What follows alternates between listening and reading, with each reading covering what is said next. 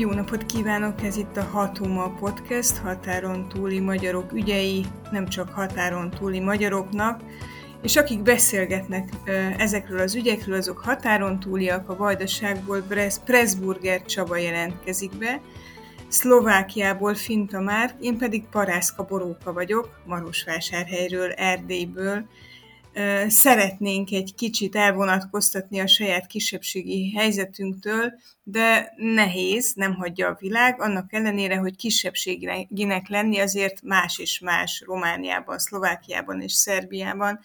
Most az ukrajnai háború körül merül fel, hogy mennyire oka annak a háborúnak a kisebbségekhez való ukrán vagy orosz viszony, de nem csak Ukrajnában, hanem Szerbiában is kérdés ez. Koszovó nem nyugszik, illetve hát nem tudom, hogy mennyire lehet ezt a koszovói kérdést nyugvó pontra helyezni. Csaba, mit, látsz, mit láttok most ebből, hol tart ez a történet?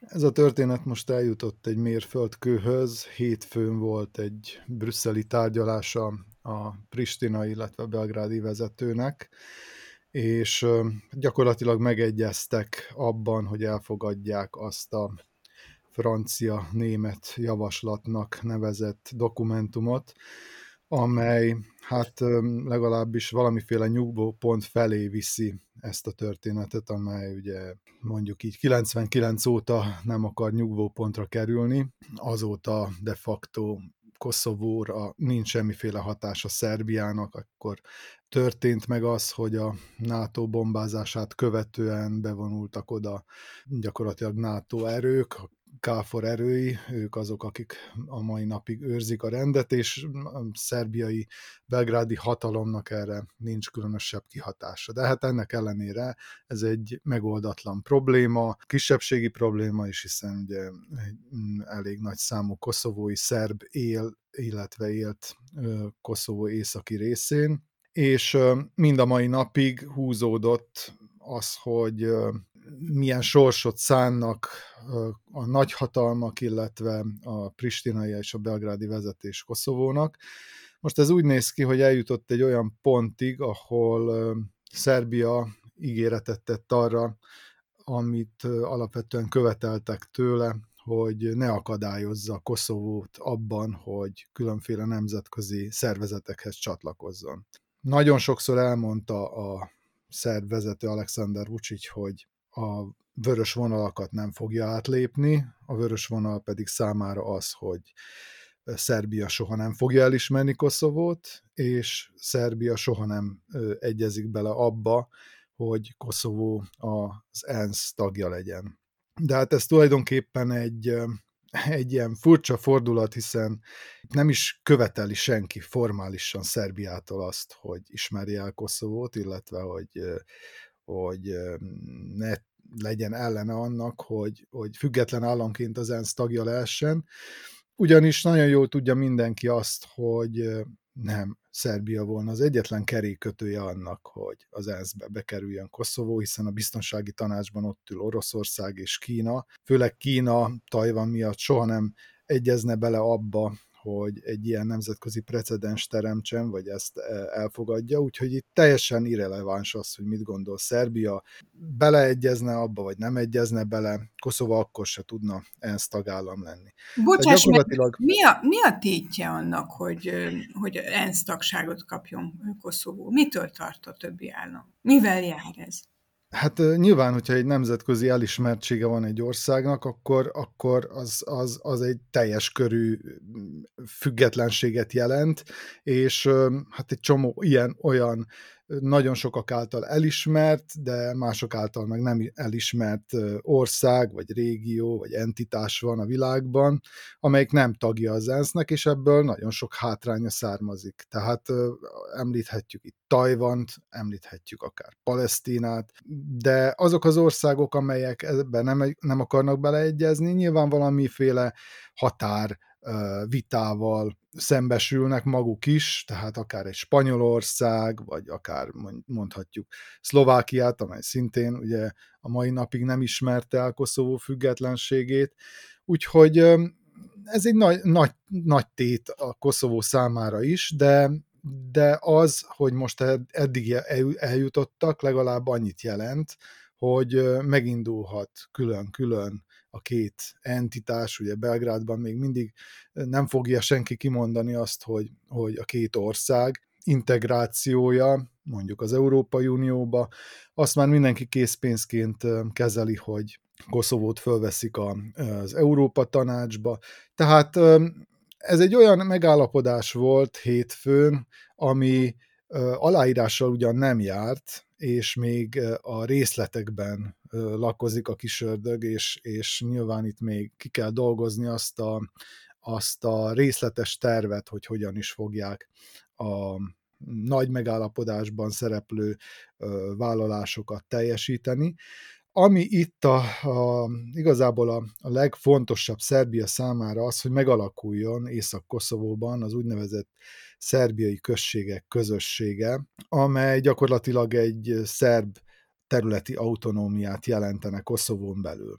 Na most a jelenlegi pristinai hatalom annak ellenére, hogy az elődje még 2013-ban elfogadott egy brüsszeli egyezményt, amely tartalmazta, sőt a 15 pont közül azt hiszem 6 foglalkozott kimondottan ezzel a szerb autonómiával, tehát hogy ez milyen jogkörökkel rendelkezhet, hogyan áll fel, mikorra kellene ennek megtörténnie.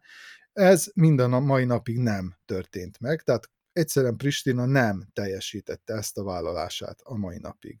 És most már a nagyhatalmak is nagyon erős nyomás alá vették a pristinai kormányzatot, hogy ezt meg kell, hogy tegye. Ugyanakkor persze a boszniai szerb köztársaságon, vagy hát a boszniai szerb köztársaságnak a, a problematikusságát figyelembe véve azért nyugaton is nagyon tartanak attól, hogy itt most létrejön egy boszniai szerb köztársaság kettő, amivel csak a probléma van, és amely akadályozza azt, hogy, hogy az ország országként funkcionáljon, de hát ellássa azokat a, azokat a feladatokat, amelyeket egy államnak el kell látnia.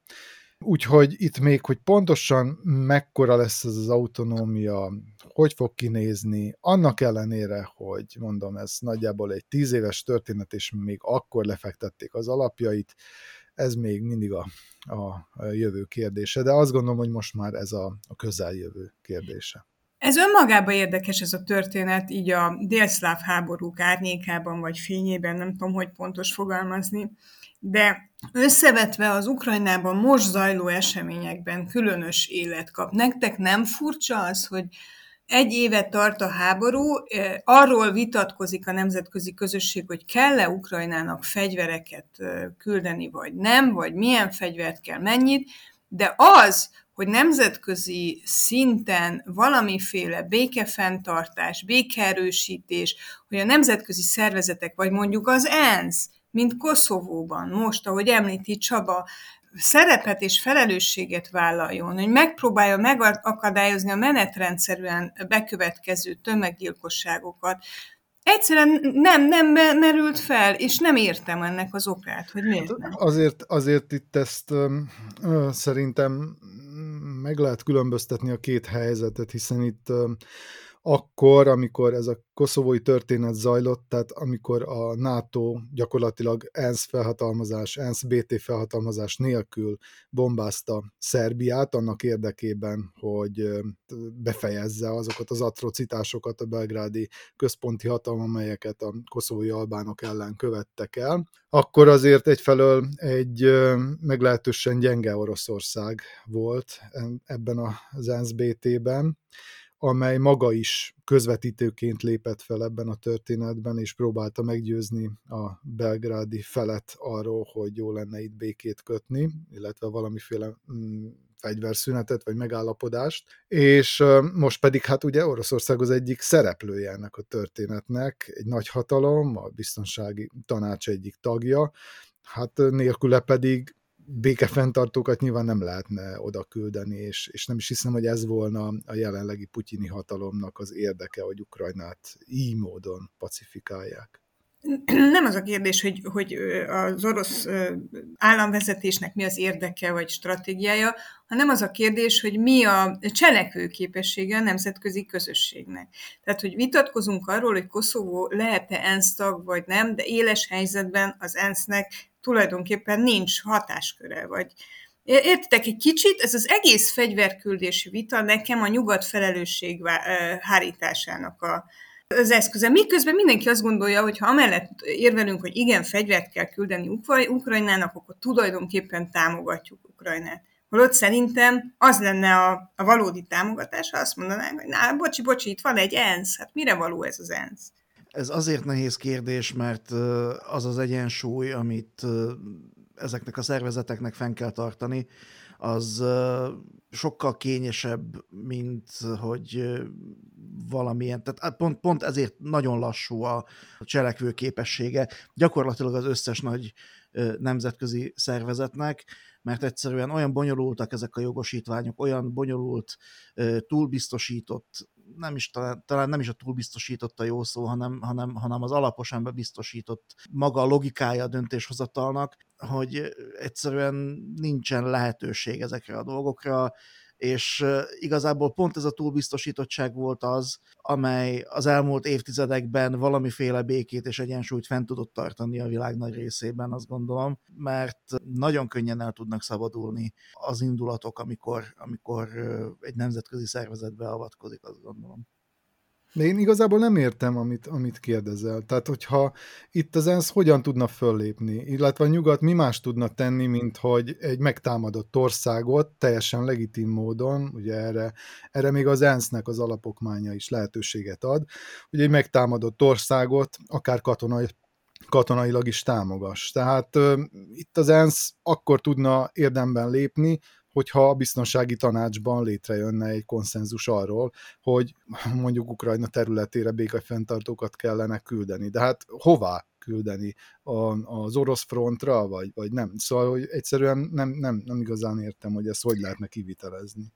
Hát emlékeztetnék arra, hogy mennyire joggal fel volt háborodva a világ, hogy a holland kontingens nem tudta megakadályozni a boszniai népírtást. Most pedig végignéztük például Mariupolban, ahol lehetett tudni, hogy mi következik, amikor evakuálták. És majdnem minden olyan helyszínen lehetett előre tudni Ukrajnában, hogy tömeggyilkosságok lesznek, ahol valamiféle ilyen státuszkó kialakult. És senki nem ellenőrizte, hogy hogy történik a evakuálás, hogy a civil lakosság megkapja-e a megfelelő nemzetközi jogban rögzített védelmet, menekülési útvonalat, tehát nem volt semmiféle ellenőrzés, és azt gondolom, hogy, hogy azért nem elég a nemzetközi jog, meg az alapvető emberi jogok, ezeket ellenőrizni is kéne, legalább szándék kéne szülessen arra, azon túl, hogy hát az erősebbnek az akarata dönt, és hogyha az orosz fegyverek erősebbek, akkor, akkor nekünk nincs más megoldásunk, mint még erősebb fegyvereket e, fordítani velük szemben. Anélkül, és elfeledkezünk az egész nemzetközi közösségről. Hát ilyen, akkor mire való? Hát alkudozni? Persze, hogyha Oroszország ebbe beleegyezik, meg hozzájárul, akkor nem kell béket fenntartás, nem kellnek béketárgyalások. Akkor már kész, akkor már, de ez nincs kényszerítő erő. Tehát Érted, azt kérdezem újra magamtól is, meg tudom, hogy nem könnyű erre válaszolni, hogy tanultunk mi valamit a délszláv háborúkból? Valamit ment előre a nemzetközi közösség? Vagy ugyanúgy bekövethetett ugyanolyan léptékű gyilkosság? Én azt gondolom, hogy itt van egy nagyon fontos faktor ebben az egész történetben, hogy lehet-e könnyen békefenntartókat küldeni, vagy sem. És ez pont az orosz nukleáris arzenál, és a teljesen megbízhatatlan, tárgyalásképtelen orosz vezetés.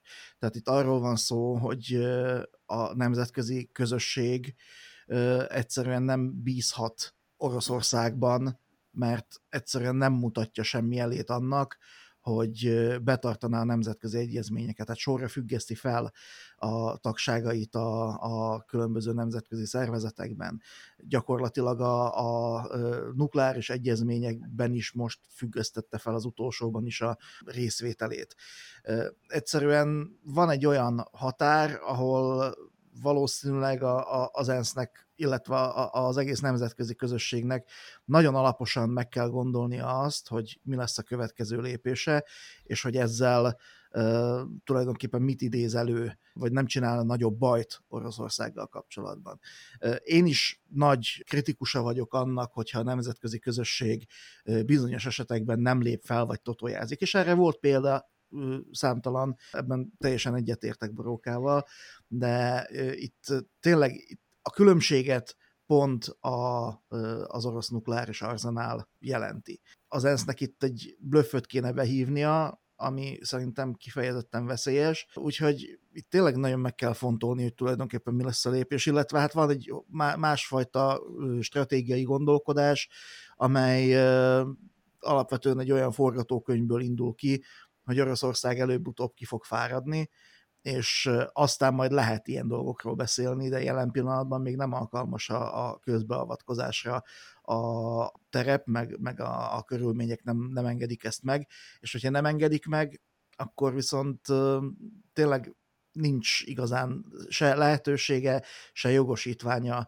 az ENSZ-nek kifejezetten, vagy a nemzetközi közösségnek kifejezetten beavatkozni ebbe a történetbe. De ugye az ENSZ akkor tudna békafenntartókat oda küldeni, hogyha a biztonsági tanács erre felhatalmazná. Biztonsági tanács állandó tagja Oroszország. Tehát ezért nem értem, miről beszélünk. Hát Oroszország nyilván nem azt akarja, hogy ott békefenntartók flangáljonak, és, és megakadályozzák azokat az imperialista törekvéseket, amelyeket, amelyeket egy évvel ezelőtt elkezdett.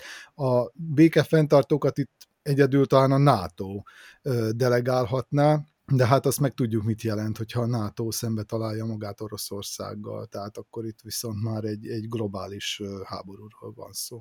A te délszláv háborút megért fejeddel, ha most te ott élnél, te mit várnál el, vagy mi, mi, mi mibe reménykednél? Már vagy a te tapasztalataid, igen, igen, igen. Na, te most, mint vajdasági túlélő, háború túlélő, valahol uh, Mariupol környékén éldegélnél. Hát Mariupol környékén az egy nehéz kérdés, ugye az már orosz kézen van, viszont ha abban a részben élnék, amely még az ukránok kezén van, azt gondolom, hogy, hogy én is a mainstreamet képviselném, és még több fegyvert szeretnék nyugatról, hogy kizavarjuk az ellenséget. Talán annyi kreditem van ebben a történetben, hogy amikor 99-ben megindult a bombázás, és nagyon sokan azt mondták, hogy hát ez, ez a nemzetközi jog ellen van, és hogy mivel ENSZ felhatalmazás nélkül történik, ez teljes mértékben illegitim. Én azok közé tartoztam, akik, akik annak ellenére, hogy gyakorlatilag minket bombáztak, és, és újvidékre is nagyon sok bomba hullott. Azt próbáltam magamban tudatosítani, hogy itt, itt nem az, a NATO volt az, amely itt valamiféle kezdőlökést adott ennek az egész történetnek. Tehát itt volt egy Milosevic rezsim, az követett el olyan ö, emberiség bűnöket ez a rendszer Koszovóban, amit valami módon le kellett állítani. És erre nagyon-nagyon sokáig tárgyalásos alapot próbáltak biztosítani, nem működött, évekig történt az, hogy, hogy, hogy próbálták meggyőzni a belgrádi felet arról, hogy menjen bele valamiféle kompromisszumba a Koszóval kapcsolatban. Nem volt hajlandó, fokozta a terrort, és nem maradt más hátra, mint ez. És én ezzel teljesen tisztában voltam, és úgy gondoltam, hogy csak ez tud már segíteni a helyzeten, jobb belátással bírni a belgrádi hatalmat, hogyha ezek a NATO bombák elérik az országot. Láttatok ti arra vonatkozóan bármiféle javaslatot, igyekezetet, hogy átalakuljon a nemzetközi biztonságot garantáló szervezetek szerepe, működése? Én azt érzékelem ezzel a történettel, hogy tulajdonképpen a saját sorsára van bízva Ukrajna. És mi van akkor, hogyha megfelelő mennyiségű fegyvert kap, és mégsem bír, bírja emberi erővel? Nincs. Mit csinál az az ország, amiben, aminek nincs elég hadserege, se, semmilyen olyan ereje, amivel meg tudná magát védeni. Tulajdonképpen azt is, ezt érez, ismerjük el ezekkel a képletekkel, hogy itt, itt a nemzetközi viszonyokat, nemzetközi jogot az erő határozza meg. Van egy vékony máz, biztonsági tanács, ENSZ, babánfüle, Tehát alatta, az egész alatt az erő, katonai erő dönt. És ez egy nagyon furcsa militarizálás a világnak. De hát erről szólnak a szövetségi rendszerek, tehát Ukrajna nem véletlenül akar csatlakozni a NATO-hoz. Svédország és Finnország nem véletlenül igyekszik a NATO-hoz, vagy a NATO-ba, pont azért, mert a világrendjét, a geopolitikai rendet, azt uh, tulajdonképpen még most is az erő határozza meg, illetve a, a katonai képesség. Ez nem változott. A nemzetközi szervezetek azok különböző szerződésekkel pacifikálják ezt a helyzetet, de én nem, nem gondolom, hogy ez bármikor is megváltozott, hiszen az ember mióta létezik, azóta háborúzik, ez, ez, ezt nem tüntetheti el 50 év béke. Egyszerűen ez maga a világ olyan, hogy még mindig nem álltunk át arra, hogy teljesen kieresszük a, a, az arzenálunkból a háborúnak a fogalmát, és amíg a háború fogalma megvan, addig szükség lesz a katonai szövetségi rendszerekre, és szükség lesz valamilyen katonai szövetségi rendszerhez való tartozásra, mert másképp kiszolgáltatott maradsz. Nem tudom, ti emlékeztek arra a, a folyamatra, ami valamikor a 80-as évek végén kezdődött, és azért a 90-es években pörgött fel, mondjuk pont Csabának nem erről szólt a fiatalkora, vagy a kamaszkora, de hogy, hogy lefegyverezni, demilitarizálni övezeteket, minél kisebb, a nukleáris arzenált csökkenteni. Most, mintha átbillent volna minden a más, másik oldalra, a biztonság jegyébe. Holott azért azt láttuk, hogy amikor nő a fegyverarzonál, akkor nő a kockázata a fegyveres konfliktusoknak is. Hát ez a 22-es csapdája tulajdonképpen, én azt gondolom. Tehát ezek, ezek öngerjesztő folyamatok, és erre még nem talált ki senki semmilyen receptet. Nyilvánvalóan sokkal egyszerűbb lenne a helyzet, hogyha megtörtént volna a teljes nukleáris leszerelés, nem csak Oroszországban, hanem az egész világon, mert akkor egészen máshogy állnának, vagy más lenne a lapjárás ebben az egész konfliktusban akkor nem az lenne, hogy Oroszország gyakorlatilag bármikor végigmasírozhatna ott, ahol akar, hanem nagy valószínűséggel sokkal alacsonyabb tárgyalási pozíciója lenne, vagy zsarolási potenciálja lenne ezekben a konfliktusokban. És Észak-Koreával is ezért nem tud kezdeni a világ semmit, mert ott vannak betárazva az atomtöltetek. És nincs nukleár, teljes nukleáris leszerelés, mert erre egyszerűen nincs geopolitikai akarat. Valószínűleg azok az országok sem akarnák meghúzni, amelyek egyébként a háborúmentes világért és a szabadságért állnak ki. Tehát nem, nem, nem látom jelét annak, hogy a, az Egyesült Államok mondjuk leszerelni a, az atomtölteteit, vagy lenne bármilyen akarat erre. Szóval borzasztóan nehéz dolog ez, de a konszenzus valószínűleg itt született meg a háborútól visszafogott férfiak között a világban, és, és amíg nincs egy alapvető paradigmaváltás, akkor ez így nem fog megváltozni. Csabart nagyon kételkedsz. Csak csatlakozni tudok ahhoz, amit Márk is elmondott.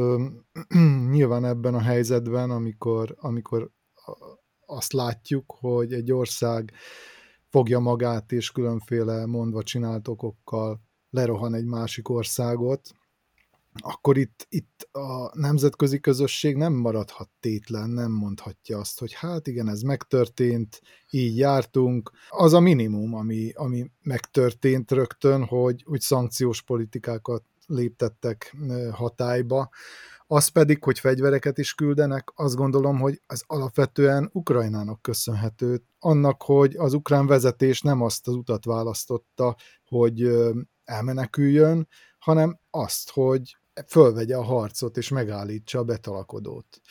Hát egy ilyen helyzetben azt gondolom, hogy erkölcsi kötelessége a nyugatnak az, hogyha segítséget kér tőle egy ország, amelyet megtámadott egy másik, hogy azt az országot valóban segítse, és hogyha fegyverekkel kell segítenie, akkor úgy. Egyszerűen nem lát, tehát egy, béke fenntartásra olyan esetben, amikor egy, amikor nincs béke szándék az egyik félben, Oroszországban, akkor egyszerűen ez lehetetlen küldetés.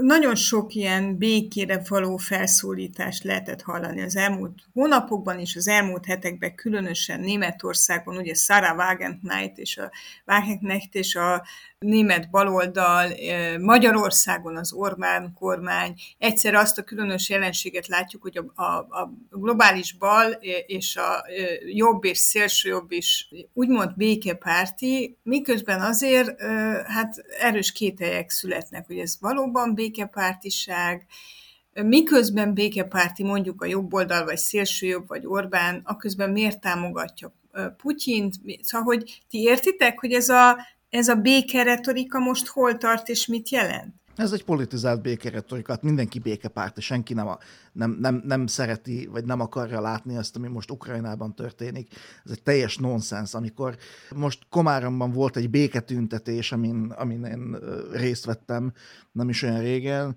és mindenki arról beszélt, hogy mi békét akarunk. Közben persze aztán elhangzottak mindenféle Putyin éltető rigmusok, meg hasonló dolgok. Szlovákiában most ez divat egyébként, hogy egy ilyen obskúrus szervezet összegyűjtött egy csomó mindenféle érdekes embert maga köré, és elkezdtek ilyen mindenféle béke tüntetéseket szervezni szlovákiai városokban, és eljutottak a dél-szlovákiai magyar lakta városokban is, és nem, nem csinálnak túl nagy tüntetéseket, tehát Komáromon is olyan nagyjából 150 ember lehetett kint a téren, tulajdonképpen úgy néz ki az egész, hogy kiállnak a, a város vagy a településnek a főterére, és elkezdik elkezdenek arról beszélni, hogy mi békét akarunk, mi ebben nem akarunk részt venni, nem akarunk katonákat küldeni, nem akarjuk a fiainkat a frontra küldeni, megfűszerezik ezt a különböző szlovákiai közbeszédben nagyon is élő dolgokkal, hoaxokkal, dezinformációkkal gyakorlatilag így összeáll egy ilyen nagy ideológiai misung, amire rá van nyomva egy, egy hatalmas békepecsét, hogy mi békét akarunk. Tehát annyira összekavarták a békének a fogalmát, mindenfelé elvitték ennek a, szónak a jelentéstartalmát, hogy igazából ember legyen a talpán, hogy ha valaki meg tudja érteni, hogy ezek az emberek egyáltalán milyen békét akarnak. És ugyanez van a béke politizálásával a nemzetközi térben is, holott van erre az egész történetre egy teljesen egy, egyszerű válasz, amit a nemzetközi diplomácia is mond, és például amikor Sanna Marin finn kormányfő mondta ki, akkor nagyon sok kritikát kapott érte, de teljesen egyértelmű és lecsupaszított dolog, akkor lesz béka, Oroszország kimegy Ukrajnából, kivonja a hadseregét Ukrajnába, akkor, akkor béke lesz. Ez a tök egyszerű. Az, hogy merre csűrjük, meg csavarjuk a béke szót, akár a Komáromi főtéren, akár a nemzetközi diplomáciai, diplomácia szalonjaiban, az ballaszt, az teljesen felesleges. Megvan a teljesen egyértelmű recept arra, hogy minek kell történnie, és ezt jó lenne, hogyha azok is felfognák, akik éppen most szómág, szómágjáznak e körül a szó körül.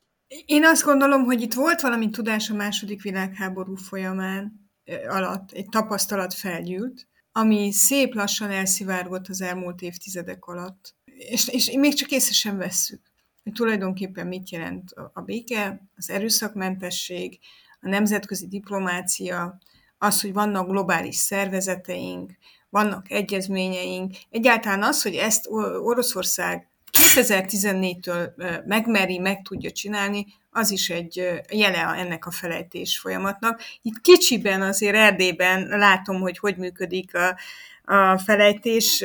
Horti emléktáblát avattak, és Horti halálának évfordulójára emlékeztek Kézdivásárhelyen, és ahogy ezt Kulcsár Árpád kollégám a mérce.hu oldalán szóvá tette, tulajdonképpen visszhangtalan maradt ez a gesztus, holott tehát Erdélyben a horti rendszernek sok ezer erdélyi magyar zsidó áldozata volt, és sokat vesztett a horti kultuszon Erdély. Mai napig nem csak azért, mert a, a 40 és 44 közötti időszakban sok honfitársunk került súlyos hátrányos helyzetbe, és a végén deportálták a koncentrációs táborokba, hanem azért, mert a román nacionalista hatalom aztán a teljes erdélyi magyar közösség fejére olvasta kollektíven, és számon kérte a horti rendszer bűneit, és emiatt hátrányba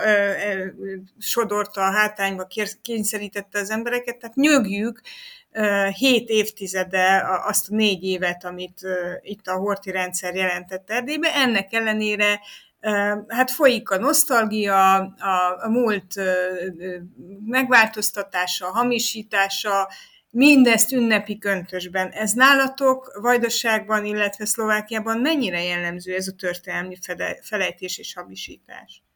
Nálunk az a helyzet, hogy nagyon erősen él a, a, az ország kollektív emlékezetében a 42-es újvidéki razzia, amely tulajdonképpen Hortihoz kötődik, illetve legalábbis szerbek egyértelműen Hortihoz kötik, és úgy is mondják ez egy ilyen állandósult szófordulat, hogy horti nyilasai követték el, amikor több ezer itteni zsidót, illetve szerbet öltek meg a hideg napok során, 42-ben, és, és hát a, nem volt olyan magyar szervezet az elmúlt évtizedekben, amely próbálkozott volna valamilyen szinten a hortikultuszt föleleveníteni.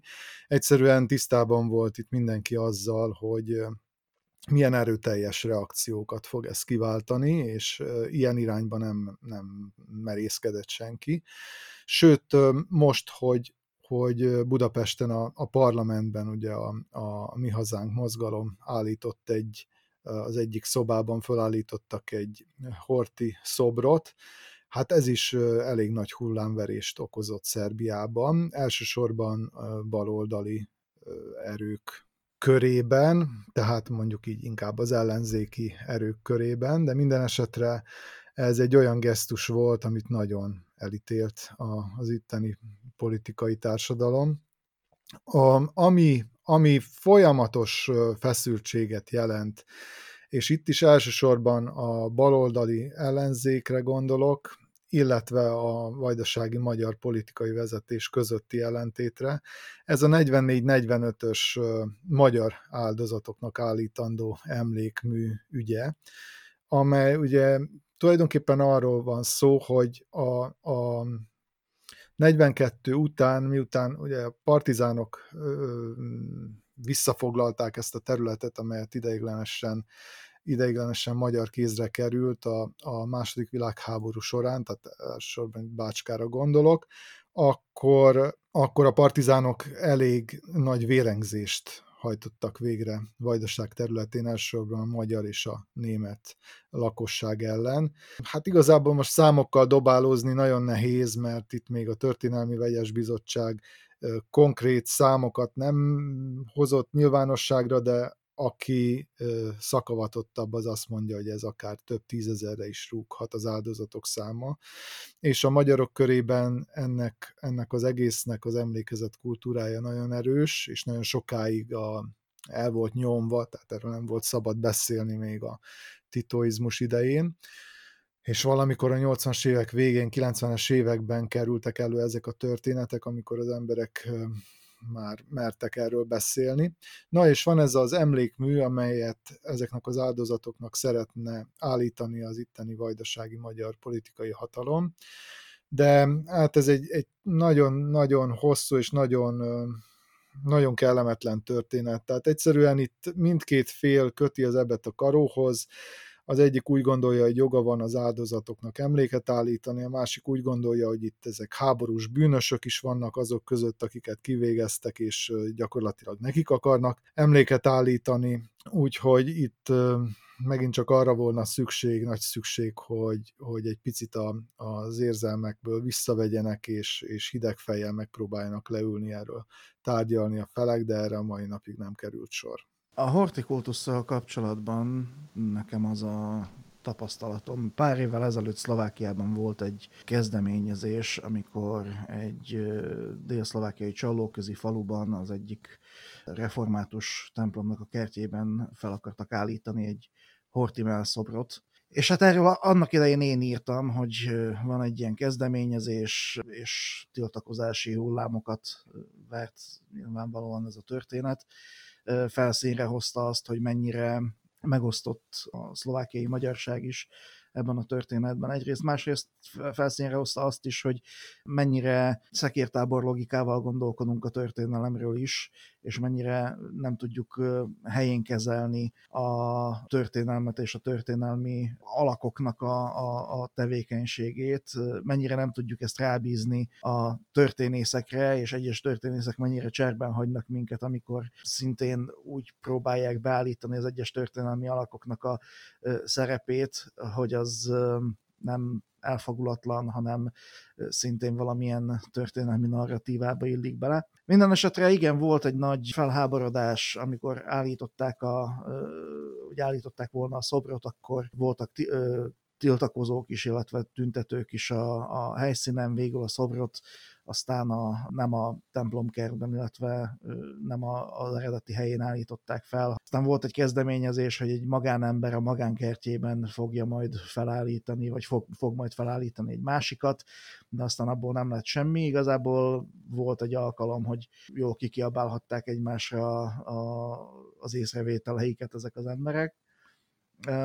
De igen, engem egy, egyébként aztán ért ezzel kapcsolatban egy atrocitás is, mert a céltáblájára kerültem a 64 Vármegye ifjúsági mozgalomnak, amely aztán közölt egy cikket arról, hogy mennyire idegen szívű vagyok, és ebbe a családomat is elkezdte finoman bevonni, míg rájuk nem szóltam, hogy itt kell majd leállni, mert engem aztán kiplakátolhatnak akárhol, de a családomat ne vonják bele a történetbe. És sokáig úgy tűnt, hogy arról szól ez az egész történet, hogy minél jobban belém álljanak, és hogy, hogy megpróbálják bebizonyítani azt, hogy a szlovákiai magyarság az teljes mértékben azonosul a hortikultusszal, és egy bizonyos ponton ezt majdnem el is hittem, egészen addig, amíg el nem kezdtek érkezni telefonhívások idős szlovákiai magyar emberektől, akik megköszönték azt, hogy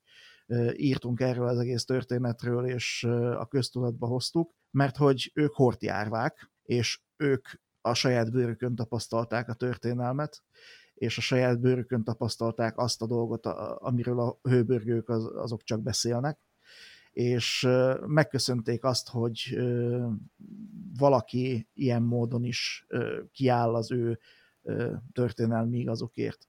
Úgyhogy Szlovákiában ez egy nagyon-nagyon-nagyon kettős dolog, és most évek óta nem volt erről szó, meglátjuk, hogy mi fog történni, mert nem gondolom, hogy ez a történet ez lekerült volna a napirendről.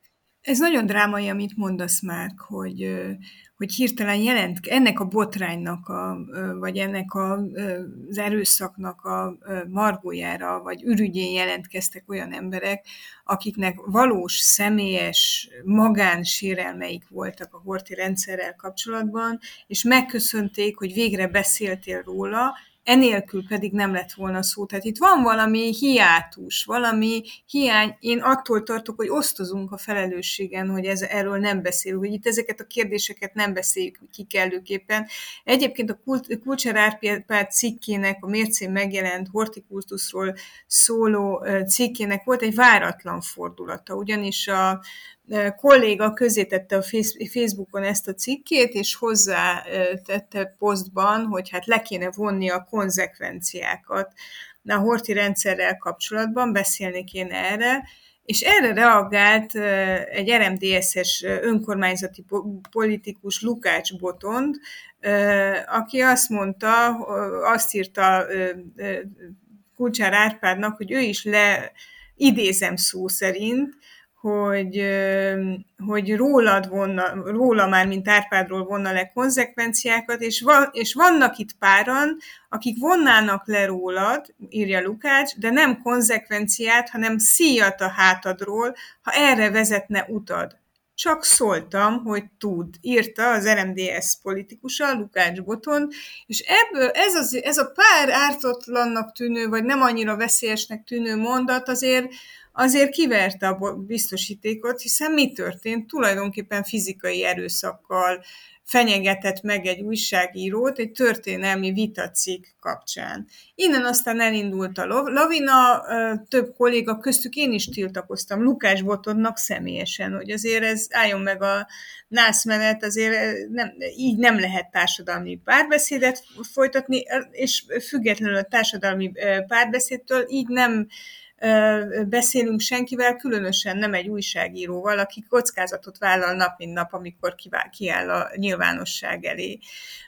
És aztán követelni kezdték az emberek, hogy szólaljon meg a szakmai érdekképviselet. A magyar, Romániai Magyar Újságírók Szövetsége néhány nappal később kiadott egy felemás köz, közleményt, amiben párbeszédet sürget, de hát érdemi lépés nem történt és hip-hop a, a történelmi emlékezet politikáról, meg amiről azt gondolnánk, hogy már csak elmúlt generációk régi veszteségeit érinti, nagyon is rólunk kezdett szólni a sztori, már megint az újságírók fenyegetésénél, meg hát egyáltalán a, a, a mindennapokat sújtó ö, erőszaknál tartunk, és én azt nem látom, hogy Erdélyben erre lenne egyrészt érdemi válasz, másrészt érdemi vélemény. Úgyhogy megint itt élünk a, a, a fizikai bántalmazás közvetlen kockázatával. Nem akarom túl drabantizálni ezt a helyzetet, de, de ezt valós kockázat, és nagyon érdekelne, hogy ti éreztek-e ilyesmit, illetve láttok-e ilyen hasonló helyzetben érdemi védelmet? Én azt igazából amikor, amikor az újságírók elleni támadásokról beszélünk, nekem már annyira magas az inger küszöböm, hogy sokszor tényleg nem is jut el a, a, a, az érzékszerveimig, hogy ez, ez tulajdonképpen újságíró elleni támadásnak minősülő tett volt. Szerbiában ugye újságírókat is gyilkoltak már meg azért, mert megírtak dolgokat, és több ilyen újságíró gyilkosságnak a mai napig nincs semmiféle bírósági epilógusa.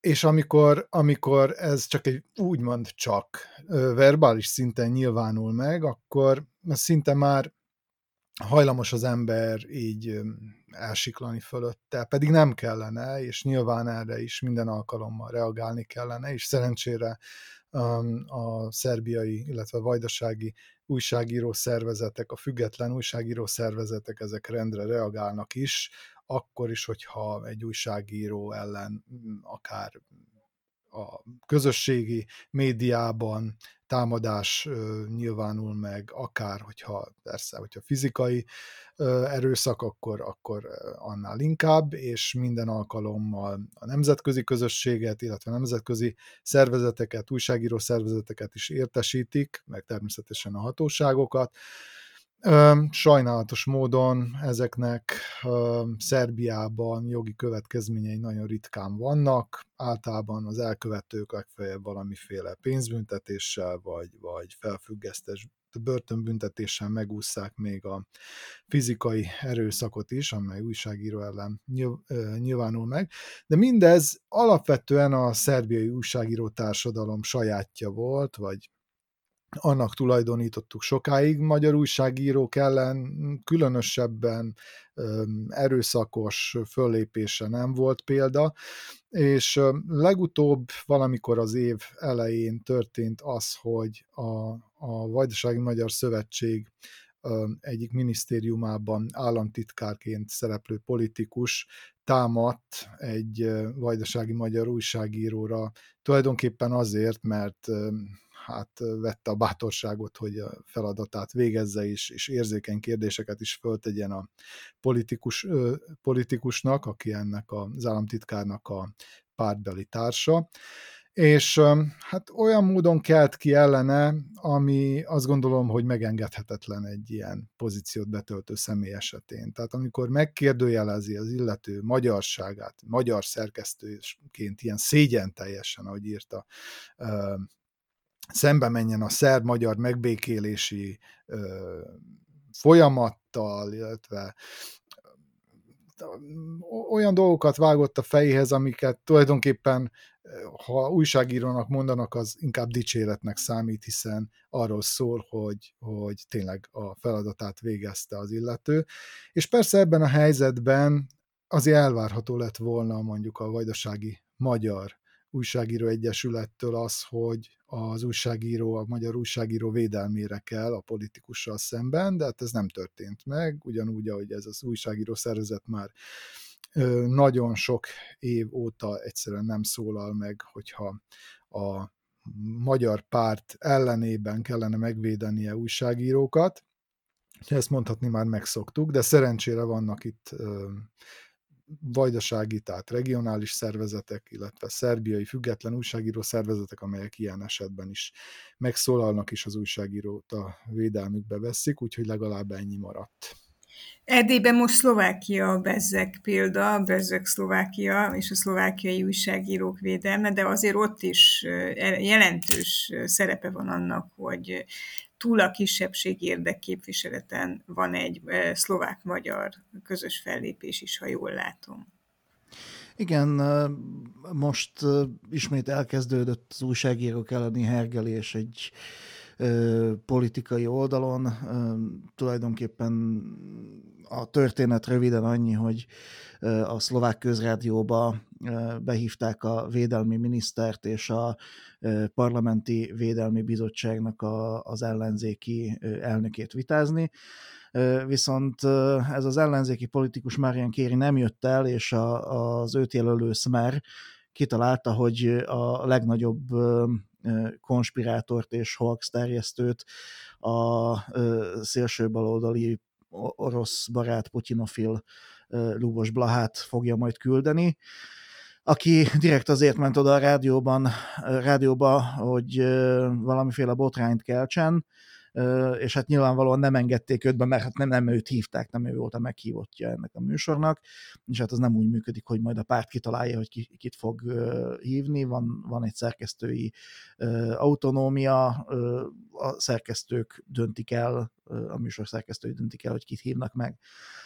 Úgyhogy Lubosba, ha oda ment, csinált egy nagy cirkuszt a, a rádiónak az előterében, Másnap Robert Fico, a Smernek az elnöke, kiállt a rádió elé, tartott egy sajtótájékoztatót, ahol cenzúráról beszélt meg, stb. És erre fel a műsornak a szerkesztőit, illetve a műsorvezetőt, Martina Jánskárovát elkezdték a híveik, a Smernek a hívei bombázni mindenféle fenyegetésekkel, meg hasonló dolgokkal. De nagyon-nagyon vulgáris dolgokba ment át az egész, tehát a gyilkosságtól, meg a tudom hollaksztól, a tömeges megerőszakolásig, meg hasonlóig minden, minden elhangzott ezekben a, az üzenetekben. A rendőrséggel is indított egy eljárást valaki ellen, úgy tűnik, hogy megvan az, aki a leginkább hergelte itt a dolgokat. Úgyhogy volt egy, egy abszolút kiállás Martina Jánskárová mellett a, a, az újságírók részéről, legyenek azok akár magyarok, akár szlovákok. Viszont egy dolgot még szeretnék hozzáfűzni ahhoz, hogy a szlovákiai magyar, illetve a kisebbségi újságíróknak mennyiben más a helyzetük. Szlovákiában az van, hogy ez egy nagyon pici közösség. Itt szinte mindenki ismer mindenkit. És hogyha elindul egy ilyen hergelési folyamat, az nem, nem oszlik el egy nagyobb társadalomban, hanem itt tényleg nagyon-nagyon közelről érintheti az újságírót és a családját az, hogyha elkezdenek ellene hergelni. Én az életemet úgy éltem le, hogy én tudatában voltam ennek a történetnek, mert 30 évvel, több mint 30 évvel ezelőtt, 35 évvel ezelőtt megtörtént velem az, hogy apám, aki szintén újságíró volt, valamit írt vagy tett, és az rajtam óvodásként csattant, mert az óvodában az egyik óvónő megrángatott azért, amit apám tett. Olyan kicsi ez a közösség, hogy nekem rendszeresen eszembe jut az, hogy mi történik akkor, hogyha egyszer az én gyerekeimmel történik meg az, hogy én, én valamit leírok, vagy én valamibe belenyúlok, és akkor valamilyen aljas, nem tudom, ilyen pincemély ösztönöktől vezérelt valaki a, a családomba fog beleállni, és feljogosítva érzi magát, hogy a családomon verje le azt, hogy nem ért velem egyet, vagy nem ért egyet azzal, amit írok. Ez, ez nagyon-nagyon veszélyes dolog, és erről nagyon-nagyon keveset beszélünk, és ezért kell teljesen egyértelmű stoppot mondani annak, hogy, a, hogy az újságírókat bármilyen módon is ö, így, így támadhassák, és ezért kell nagyon-nagyon komolyan odafigyelni arra, hogy hogyan védjük meg az újságíróinkat, akár a, a többségi társadalomban, akár a határon túli magyarok között, mert egyszerűen van létező jelenség az, hogy, hogy így valakit így próbálnak meg elhallgattatni. Hát nagyon sokkoló, amit mondasz erről a gyerekkori bántalmazásról, sajnos ehhez hasonlókról azt hiszem mindannyian tudunk beszélni. De egy valamit nagyon jó volna megérteni, hogy ez a történet nem az újságírókról szól. Mi fokozottan ki vagyunk téve ennek, mert folyamatosan nyilvánosság előtt vagyunk, és az a dolgunk, hogy beszéljünk. De ha nem állítjuk meg ezt a fajta öncen, közönségi öncenzúrát és önerőszakot, akkor nagyon gyorsan oda kerülünk, hogy bárkit atrocitás ér, aki hajlandó megszólalni, és nyilvánosan bármilyen álláspontot képviselni. És jó volna ezt, ezt az önleszámolást és egymás felé fordulást megállítani, mert ma mi, ma mi újságírók, holnap meg ti többiek lesztek az áldozatok.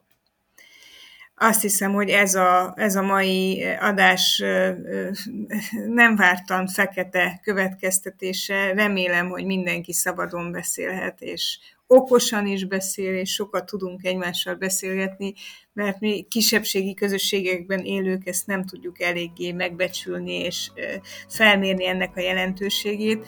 A Hatuma podcastben erre próbáltunk ma kísérletet tenni és példát adni ehhez.